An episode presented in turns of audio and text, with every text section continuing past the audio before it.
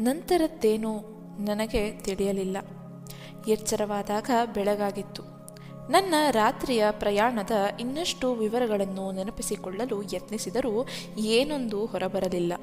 ಅಮರರನ್ನು ಭೇಟಿಯಾಗಿ ಮತ್ತಷ್ಟು ವಿಷಯಗಳನ್ನು ತಿಳಿಯಲು ಸಂಜೆಯವರೆಗೂ ಕಾದೆ. ಆ ಸಂಜೆ ದಿನಗಳಷ್ಟು ದೂರವಿದ್ದಂತೆ ತೋರಿತು. ಸಂಜೆ ಅವರ ಸುತ್ತಲೂ ಇನ್ನೂ ಅನೇಕ ಸಾಧಕರಿದ್ದರು. ಪ್ರತಿಯೊಬ್ಬರಿಗೂ ಕೆಲವಾದರೂ ದೃಶ್ಯಗಳು ನೆನಪಿದ್ದವು.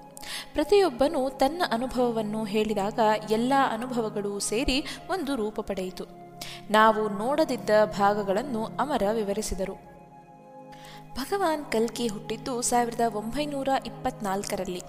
ಗೋಬಿ ಮರುಭೂಮಿಯಲ್ಲಿ ಎಲ್ಲೋ ಒಂದೆಡೆ ಇರುವ ದಿವ್ಯ ಜೀವಿಗಳ ನಗರವಾದ ಶಂಬಲದಲ್ಲಿ ಅವರು ತಮ್ಮ ಭೌತಿಕ ಶರೀರದಲ್ಲಿ ವಾಸಿಸುತ್ತಿದ್ದಾರೆ. ಅದು ಚಿರ ಯೌವನದ ನಗರ. ಅವರನ್ನು ಋಷಿಗಳು ಮಹಾಪರಿವರ್ತನಾ ಕಾರ್ಯವಾದ ಪ್ರಳಯದ ಕೆಲಸ ಮಾಡಲು ತರಬೇತಿ ಕೊಡುತ್ತಿದ್ದಾರೆ. ನಮ್ಮನ್ನು ಕತ್ತಲ ಯುಗದಿಂದ ಬೆಳಕಿನ ಯುಗಕ್ಕೆ ಕರೆದೊಯ್ಯುವರೆಂದು ಜಗತ್ತು ಕಾತುರದಿಂದ ಕಾಯುತ್ತಿರುವ ಮಹಾಪುರುಷ ಇವರೇ. ನಿನ್ನೆ ಅವರ ಜನ್ಮದಿನವಾಗಿತ್ತು.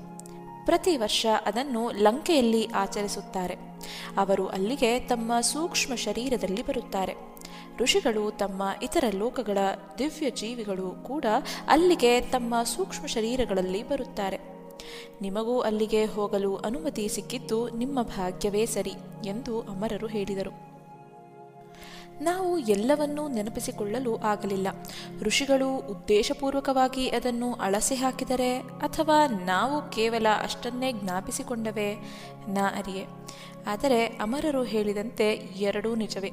ಕೆಲವರಿಗೆ ಹೆಚ್ಚು ವಿವರಗಳನ್ನು ನೆನಪಿಸಿಕೊಳ್ಳಲಾಗಲಿಲ್ಲ ಮತ್ತು ಕೆಲವು ವಿವರಗಳನ್ನು ತಡೆಹಿಡಿಯಲಾಯಿತು.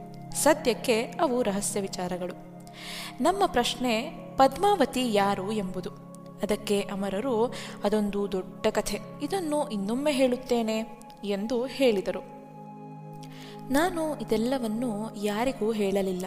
ಹೇಳಲು ಸಾಧ್ಯವೂ ಇರಲಿಲ್ಲ. ಯಾರೂ ನನ್ನನ್ನು ನಂಬುತ್ತಲೂ ಇರಲಿಲ್ಲ. ನನ್ನ ಧ್ಯಾನಾಭ್ಯಾಸ ಮತ್ತು ಅಮರರ ಬಗ್ಗೆಯೂ ನಾನು ಯಾರಿಗೂ ತಿಳಿಸಿರಲಿಲ್ಲ. ಮೊದಲು ಅಮರರ ಜಗತ್ತನ್ನು ನಾನೇ ತಿಳಿಯಬೇಕಿತ್ತು. ಅವರೊಳಗೆ ನಿಗೂಢ ವಿಶ್ವಗಳು ಬೆಲೆ ಕಟ್ಟಲಾಗದಂತಹ ಸಂಪತ್ತು ಇವೆಯೆಂದು ನನಗೆ ಅರಿವಾಗಿತ್ತು.